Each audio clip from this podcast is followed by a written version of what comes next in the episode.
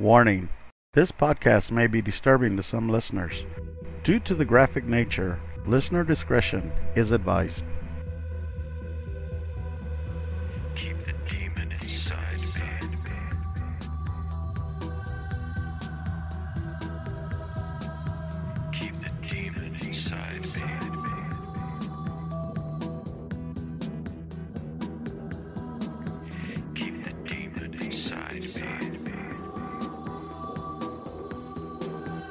Welcome from wherever you are. This is The Demon Inside with your host, John Venom. If you want to review a different episode of The Demon Inside, you can find them on Spotify or Anchor. And don't forget to subscribe to this podcast. A new episode will come out every Monday. And now to our show.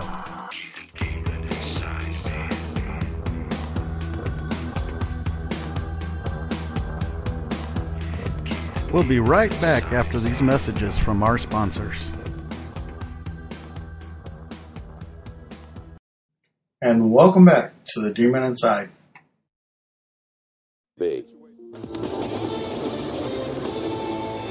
Eight minutes past now, and decades after a serial killer terrorized Wichita, Kansas, cops say the case that was once cold may be warm yet again. Back in the 1970s, a man known then as the BTK Strangler claimed responsibility for seven murders.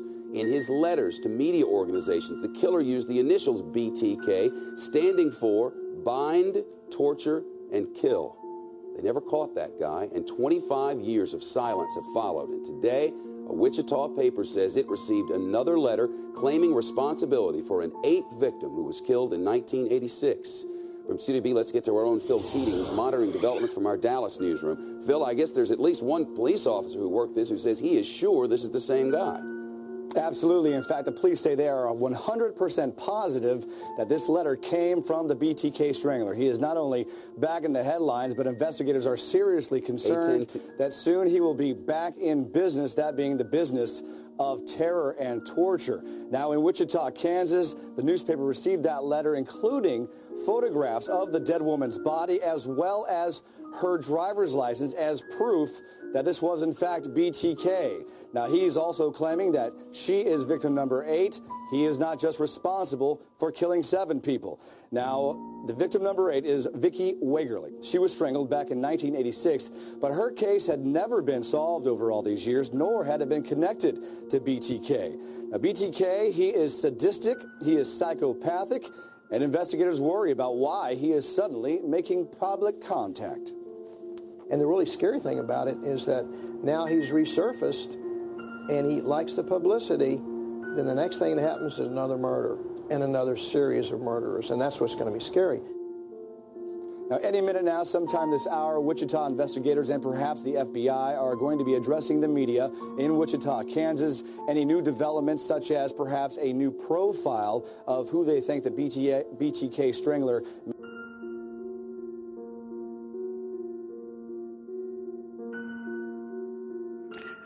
Hello, my Demon Insiders, and welcome back to the Demon Inside. Today we are going to be talking about the BTK killer, Dennis Rader. Dennis Rader was born on March 9, 1945, in a quiet corner of Kansas, close to where Kansas, Oklahoma, and Missouri all meet. He was the first of four sons born to William and Dorothea Rader.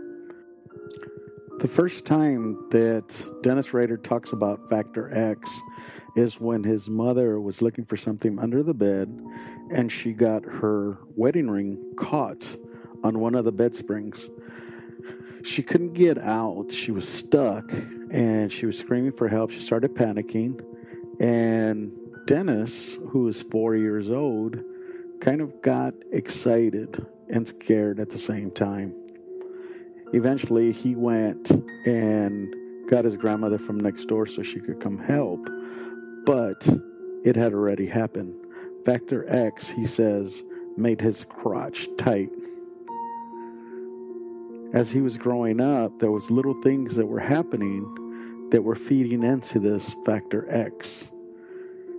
For instance, his mother would punish him and love him at the same time. And you know, back then people didn't know better, so they would hit their children I mean, it was the norm, not like today's society.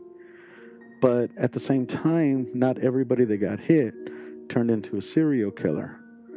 But Dennis Rader always wanted to find out why he had this factor X, and he started believing that maybe it was because his mother had fallen off a horse and she hit herself on the belly while she was pregnant.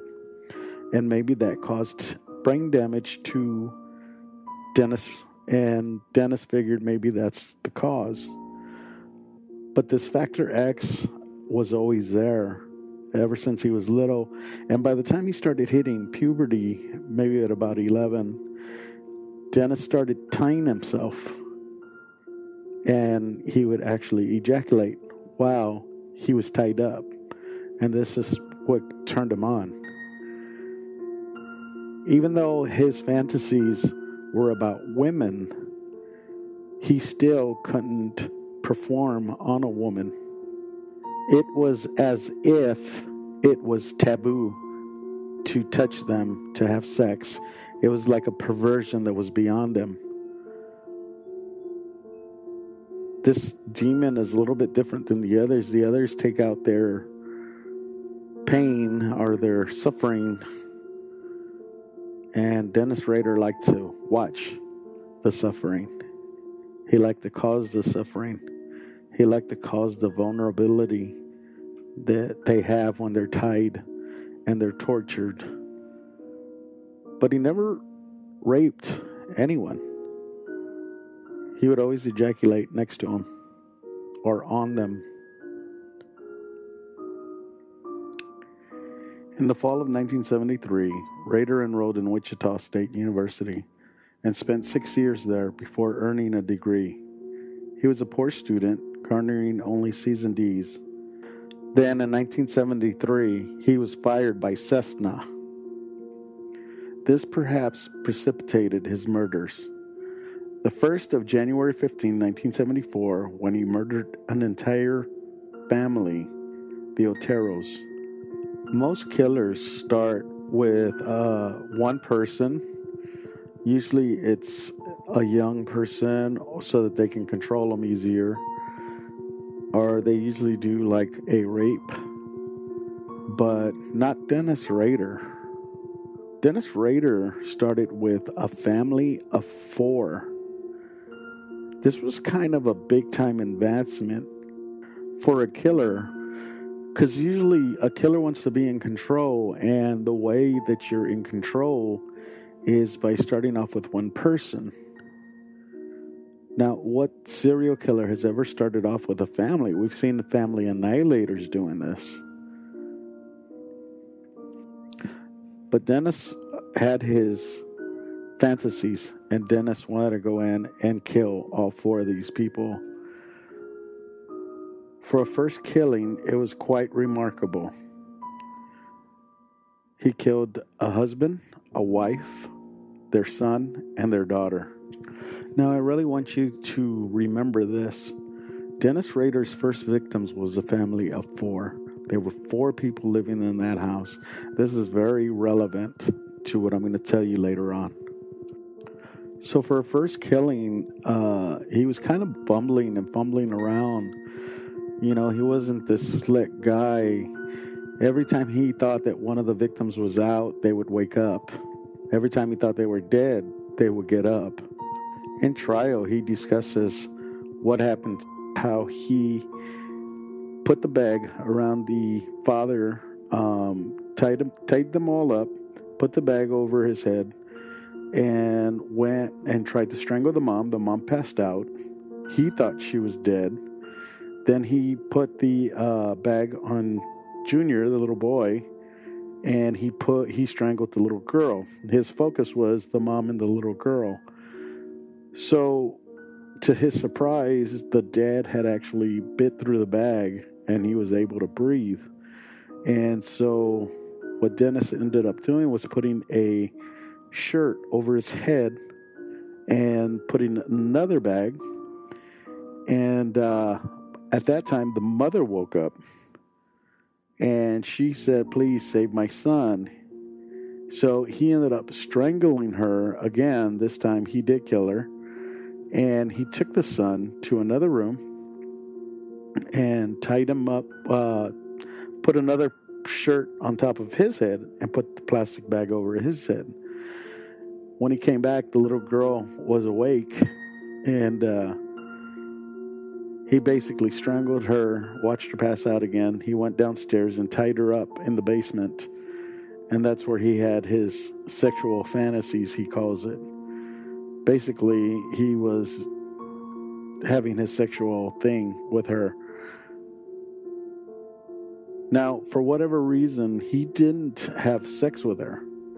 He just, and to be plain and honest, he ejaculated on her but he'd never had sex with her. It was about the visual for him. Dennis was more of a voyeur, and he liked to watch. After he would kill, he would actually have fantasies of the way he was going to kill or the way the, the bodies were or and he would take pictures of himself dressed in drag as a victim and he had a mask that he would put on over his face and he would take pictures of himself in all these tied up uh, tied up to a tree or hanging up you know or uh, in a grave or down on the ground or just all these different poses that were supposed to be victims. And he would take pictures of himself like this. So after he kills the whole family, he sent a letter to the police department. And at that time, they had three guys that they were looking into um, to see if they were the killers. So, this is what he's sending to the police Confession of a serial killer. Those three dudes you have in custody are just talking to get publicity. They know nothing at all. I did it by myself and with no one's help. Rader describes the Otero crime scene in detail with body positions and conditions, which is what I just did. Then he goes on to write, I'm sorry this happened to the society. It's it hard to control myself. I'm writing I'm reading it exactly the way he said. It hard to control myself. You probably call me psychotic with sexual perversion hangup. Where this monster entered my brain, I will never know. But it here to stay. How does one cure himself? If you ask for help that you have killed four people, they will laugh or hit the panic button and call the cops. I can't stop it, so the monster goes on and hurt me as well as society. Society can be thankful that there are ways for people like me to relieve myself at time by daydream of some victim being tortured and being mine. It a big complicated game, my friend, of the monster play, putting victims numbered down. Follow them checking up on them, waiting in the dark. Waiting, waiting. The pressure is great, and sometimes he run the game to his liking. Maybe you can stop him. I can't. He has already chosen his next victim or victims. I don't know who they are yet. The next day after I read the paper, I will know. But it's too late. Good luck hunting. Yours truly, guilty. P.S. Since sex criminals do not change their MO or by nature cannot do so, I will not change mine. The code words for me will be bind them, torture them, kill them. BTK. You see, he at it again. They will be on the next victim. We will be right back after a word from our sponsors. And welcome back to The Demon Inside. So, him writing this letter to the police or the news media and sending it to them, He's basically saying that he's killed and there's a monster that's inside of him that he can't help who the monster is, that the monster is deep within him, and that when the monster takes control, he doesn't remember anything. He just does what the monster wants him to do, and he can't stop it. Between the spring of 1974 and winter of 77, Rader killed three more women Kathryn Bright, Shirley Vian Relford, and Nancy Fox. In early 1978, he sent another letter to television station KAKE in Wichita, claiming responsibility for the murders of the Oteros, Bright, Vian Relford, and Fox. He suggested many possible names for himself, including the one that stuck BTK. He demanded media attention in this second letter, and it was finally announced that Wichita did indeed have a serial killer at large. A poem was enclosed titled, Oh, Death to Nancy, a parody of the lyrics in the American folk song, Oh Death. In the letter, he claimed to be driven to kill by Factor X, which he characterized as a supernatural element that also motivated Jack the Ripper, the Son of Sam, and the Hillside Stranglers. He also intended to kill others, such as Ann Williams, who in 1979, at the age of 63, escaped death by returning home much later than expected. Rader explained during his confession that he became obsessed with Williams and was absolutely livid when she evaded him.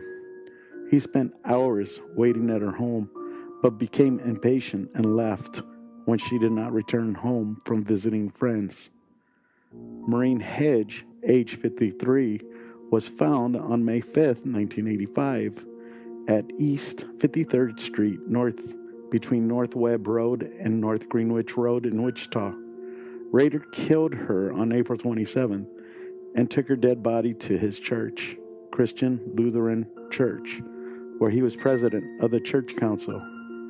There he photographed her body in various bondage positions. Rader had previously stored plastic sheets and other materials at the church in preparation for the murder and then later dumped the body in a remote ditch. He called his plan Project Cookie. In 1988, after the murders of three members of the Fager family in Wichita, a letter was received from someone claiming to be the BTK killer, in which the author of the letter denied being the perpetrator of the Fager murders. The author credited the killer with having done admirable work. It was not proven until 2005 that this letter was, in fact, written by Rader. He is not considered by the police to have committed this crime. Two women Rader stalked in the 80s and one who he stalked in the 90s filed restraining orders against him. One of them also changed her address to avoid him. His final victim, Dolores C. Davis, was found on February 1st, 1981, at West 117th Street North and North Meridian Street in Park City. Rader killed her on January 19th. And then he calmly stopped. That's a strange thing for serial killers. So the investigators weren't sure if he had died or he was arrested or moved on. But Rader was actually working as a dog catcher, and the dogs that they would catch, they would be euthanized. They would put them down. So this might have actually contributed to him stopping for a while. But Dennis Rader was kind of a, or at least he thought he was a smart man who liked the game. He liked taunting the police. He liked sending the letters he liked the attention that he was getting and the fear that he was getting from the whole town and not just the town but the nation because the nation had picked up this story Me personally, I have a paper clipping from the San Antonio Express News about the uh, BTK coming back. And the newspaper at the top of it, and I quote, it says, After 25 years, Wichita again fears serial killer. Letter sent to local paper contains info on 1986 slaying. This was in March of 2004. In October of 2004, Dennis had been planning on killing someone again. He sent a envelope in October of 2004 to the UPS box in Wichita. It had many cards with images of terror and bondage of children pasted on them, a poem threatening the life of lead investigator Lieutenant Ken Landwehr, and a false autobiography with many details about Rader's life. These details were later released to the public. In December 2004, Wichita police received another package from the BTK killer. This time, the package was found in Wichita's Murdock Park. It had the driver's license of Nancy Fox, which was noted as stolen from the crime scene, as well as a doll that was symbolically bound at the hands and feet and had a plastic bag tied over its head. In January 2005, Rader attempted to leave a cereal box in the bed of a pickup truck at a Home Depot in Wichita, but the box was discarded by the truck's owner. It was later retrieved from the trash after Rader asked what had become of it in a later message. Surveillance tape of the parking lot from the date revealed a distant figure driving a black Jeep Cherokee, leaving the box in the pickup. In February of 2005, more postcards were sent to KAKE, and another cereal box left at a rural location was found to contain another bound doll. In his letter to police, Rader asked if his writings, if put on a floppy disk, could be traced or not. The police answered his question by saying no. They said they could not trace anything back to the floppy disk. Of course, they lied. Embedded in the Microsoft Word document in the floppy disk was Rader's name and the church, Christian Lutheran Church, where he worked at. And it wasn't long after that when they arrested him. The rare glimpse inside the mind of a serial murderer. The PT, BTK killer terrorized Wichita, Kansas for three decades now, in a jailhouse interview, you'll hear directly from him how and why he committed these gruesome crimes. Here's Dateline NBC's Edie Magnus. BTK seemed uncatchable. Everyone wondered who he was, where he was, until just a few months ago, when a most unlikely man who'd lived among them all along, Dennis Rader, was arrested. I am BTK. Yeah. I'm, the, I'm the guy they're after, 100%. This interview, obtained by Dateline after it was done, was conducted by a Harvard-trained forensic psychologist, Robert Mendoza, who performs more than a hundred evaluations for criminal and civil cases each year. He was hired by the defense team to assess Rader's sanity. I got this fantasy. I started working out this fantasy in my mind. And once that potential, that person become a fantasy, I could just loop loop it over. I'd lay in bed at night thinking about this person, uh, the events, and how it's going to happen, and it became a real, almost like a picture show. You know, I wanted to go ahead and produce it, direct it, and go through with it, no matter what the costs were, the, you know, consequences. Uh, it was going to happen one way or another. No one knows for sure why Rader had to kill to fulfill those fantasies. In this interview with the psychologist, Rader dismisses each victim as a project. He says he'd begin by stalking. Stalking stage is when you start learning more about your victims, potential victims. Uh, went to the library, I looked up their names, that address, cross-referenced, and called them a couple of times. Drove by there whenever I could. And each time he struck, Rader said he was armed with what he calls his hit kit. Already your made hit up. kit contained what? Uh, plastic bags, rope, tape, uh, knife, gun. All those wouldn't be the kids, they'd be where I could have them in the house and gather them up. Tools that would come to define the work of BTK. The victims were often discovered bound with tape or rope tied in unusual knots. In his jailhouse interview, Rader blamed his murder spree on that mysterious force he has always claimed was way beyond his control, Factor X. Something that's, I use it, uh, I actually think I'm maybe possessed with demons. Uh, I was dropped on my head when I was a kid. Uh, I've talked to some uh, theological Christian people, and some of those people are really strong. They actually think, well, the Bible says that, that there's demons and, and uh, within you or can come into you. Uh, that's the only thing I can figure out. I have, you know, uh, you know, something drove me to do this. You know, normal people just don't do this. You can't stop it. I can't stop it. It's just, it controls me. You know, it's uh, it's it's like it's in the driver's seat. And now comes the real big surprise. How does this BTK, Dennis Rader, link to the Idaho killings? How does it link to those four students that were killed? How does it link to Bryan Kohberger? Take a listen to this. What did you first think when you heard that Dr. Ramsland was teaching Ryan Kohberger?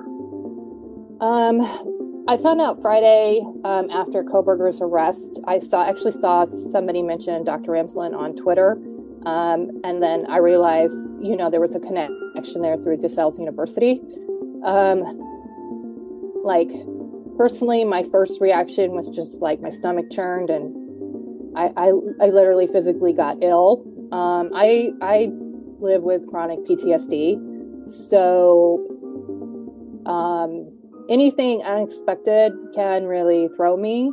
And knowing that there was now a connection back to Ramsland and she connects to my father, um, it was just a lot because I've been pretty invested in the Idaho case. I've been um, keeping up with the news and the true crime community. I've been tra- quietly invested in the case. And so I was um, pretty shocked to find out that there there was a connection to Ramsland and potentially a connection to my father, but we, we're going to have to wait and see. So, could this Idaho killer have been paying an homage to the BTK by killing four people with his first time?